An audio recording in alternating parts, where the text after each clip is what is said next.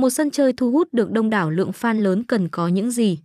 Ngoài những đặc tính riêng thì cổng game Phát Lộc tám tám còn có những yếu tố riêng biệt thành các điểm nổi bật so với các cổng game khác. Như, mỗi ván chơi được diễn ra minh bạch, rõ ràng, công bằng. Hoàn toàn không có sự gian lận và các trò bịp người chơi.